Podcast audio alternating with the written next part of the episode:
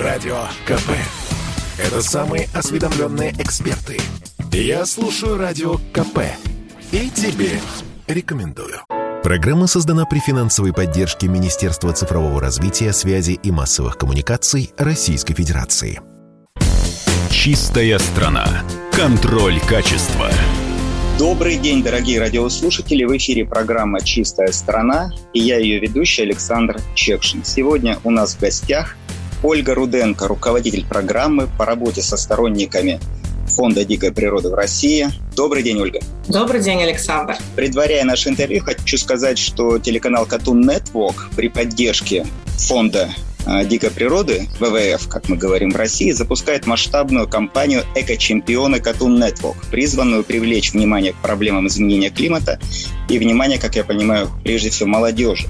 Телеканал приглашает своих юных зрителей стать эко-чемпионами и вдохновляет их менять мир к лучшему. Вот в связи с этим у меня вопрос. Скажите, а ВВФ, вот эта огромная организация всемирная, где очень много программ, в России, насколько программы по защите животных э, работают, какие животные у нас сегодня находятся в зоне риска, что им угрожает, как им можно помочь.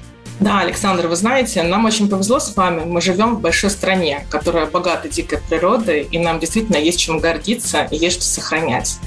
Редких животных, к сожалению, в России, как и в мире, много. И в нашей стране при всех ее бескрайних просторах из-за деятельности человека некоторые виды оказались на грани исчезновения. Некоторые вовсе исчезли. Например, преднеазиатские леопарды. Они веками жили на Кавказе, но в 50-х годах последнего леопарда в тех местах убили. И сейчас фонд вместе с государством, с учеными работает над тем, чтобы заселить российский Кавказ леопардами. В специальном центре разводят котят, воспитывают их так, чтобы они были готовы к жизни на воле и выпускают их в дикую природу по особой методике. Такая же проблема была и с зубрами. Они полностью исчезли в дикой природе в конце 20-х годов 20 века. Но биологи со всего мира взялись за дело и поставили себе цель вернуть зубров. И вы знаете, у них это получилось. И ВВФ России активно участвовал в этом процессе. И сейчас в мире на воле в дикой природе живет более 8 тысяч зубров, а в России целых 1700. И работа по сохранению зубра продолжается. Некоторые виды становятся редкими очень неожиданно. Например, так произошло с айгаками. 50 лет назад этих степных антилоп было очень много. На них даже разрешалось охотиться. Их мясо можно было купить в магазине. Но в какой-то момент вот с охот... Э, к охотникам подключились и браконьеры, которые убивали самцов сотнями ради их рогов, которые пользуются спросом в Азии. И в итоге за 50 лет число сайгаков сократилось больше, чем сотню раз. И сейчас всего 6 тысяч. Их всего 6 тысяч. И они живут на заповедных территориях Калмыкии и Астраханской области. И за тем, чтобы не было браконьеров, следят инспектора. А мы фонд с нашими сторонниками помогаем им техникой, одеждой, мощными биноклями или современными вышками для наблюдения. Браконьеры угрожают и другим редким видам животных, таким как снежный барс, амурские тигры, леопарды. Они э, живут э, там, э, где и работают антибраконьерские наши бригады. И иногда угроза исходит не напрямую от человека, а все-таки впоследствии его жизнедеятельности, от изменения климата. И сильнее всего последствия этих изменений ощущаются в Арктике. Они меняют э, привычную жизнь северных оленей, моржей, белых медведей, и приспособиться к новым условиям очень сложно. И здесь можно помочь только если мы снизим экологический след. И больше всего это, конечно же, зависит от крупных предприятий, а, но и каждый из нас может внести свой небольшой вклад меньше потреблять, не покупать не нужно, экономить электричество и другие ресурсы, которые дает нам природа. А если говорить про животных вообще, то чтобы сохранить редкие виды, необходимо создавать особо охраняемые природные территории, оснащать и поддерживать этим браконьерские и противопожарные бригады, предотвращать э, деградацию экосистем, развивать сотрудничество с местным населением, проводить мониторинг численности и состояния популяции и многое другое. И всем этим занимается ВВФ России. Ну, это как взрослая деятельность на самом деле. А скажите, дети обращаются в фонд дикой природы или другие природоохранные организации? Как они могут предложить свою помощь? Вы знаете, да, что в последнее время тема благотворительности, она вообще очень популярна. И к нам часто, ну, я буду говорить за наш фонд, а, про другие природоохранные организации не знаю, к нам часто обращаются представители школ с просьбой рассказать о работе фонда да, ВВФ России, о редких видах животных, о том, как можно помочь природе, спрашивают. И это очень важно. Ведь эм, выбирая между тем, кому помочь человеку в беде или диким животным, очень часто природа у нас уходит на второй план, а иногда даже на последний. Но это вполне очевидно. Ну, да. вот. И сам распространенный а, запрос, а, где и как можно помочь своим трудом на волонтерской основе, наверное, так бы сказала. И здесь обычно мы предлагаем самостоятельно заходить на сайты национальных парков или заповедников и смотреть, есть ли у них объявление о необходимости в волонтерах. А, мы рассказываем, где искать информацию и какая помощь потенциально нужна заповедникам, потому что фонд вот напрямую с волонтерами не работает.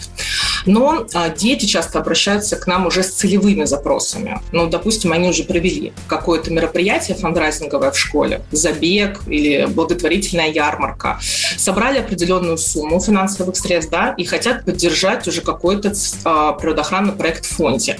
И они обращаются к нам, чтобы узнать, какой проект сейчас самый актуальный, или сразу хотят, к примеру, установить дикого северного оленя, калана или сайгака. Эти программы у нас а, есть, и они очень подробно описаны на сайте. И мы на это реагируем очень положительно, да, и стараемся помогать, выдаем грамоты, предоставляем призы, а, вписываясь предварительно в тематику их мероприятия. Еще школьники обращаются за идеями, да, чтобы они такое могли своими силами организовать в школе, чтобы помочь природе. И для этого мы уже разработали отдельный такой некий тулкит, а, в котором проведены варианты, где можно провести благотворительное мероприятие, как его можно провести. Например, отметить 1 сентября без цветов, да, либо, например, пожертвовать на что-то конкретное, на покупку фотоловушки для мониторинга диких животных. И если ребятам это откликается, то тогда их взнос становится частью какого-то большого проекта. А, также в нашем тулките приведены примеры других активностей, которые дети и их учителя могут организовывать самостоятельно. Благотворительная ярмарка, концерт, каток, забег. То есть вы принимаете благотворительные пожертвования от школьников, от классов целых, да?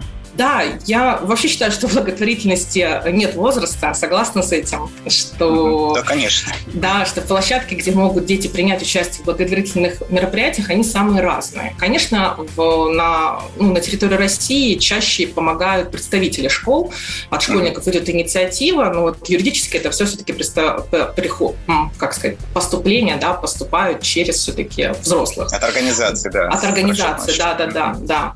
Вот, но инициатива это от школ школьников, ребята очень активно э, включаются в эти истории. И эти ребята, учителей, школьников, ой, учителей, родителей. Вот скажите, Ольга, я понимаю, когда в крупном городе, и там есть представительство Фонда дикой природы, и, понятно, масса программ, и ты можешь участвовать, волонтерить, mm-hmm. и если нет времени, то хотя бы помочь как-то поддержать финансово. Но вот в маленьких каких-то городах у нас страна огромная, им как участвовать, что нужно сделать? Зайти на сайт и выбрать программу, проект, или прийти в школе, в классе своем создать какую-то э, идею и к вам обратиться? Какие шаги должны быть у ребят, которые хотят участвовать в этом?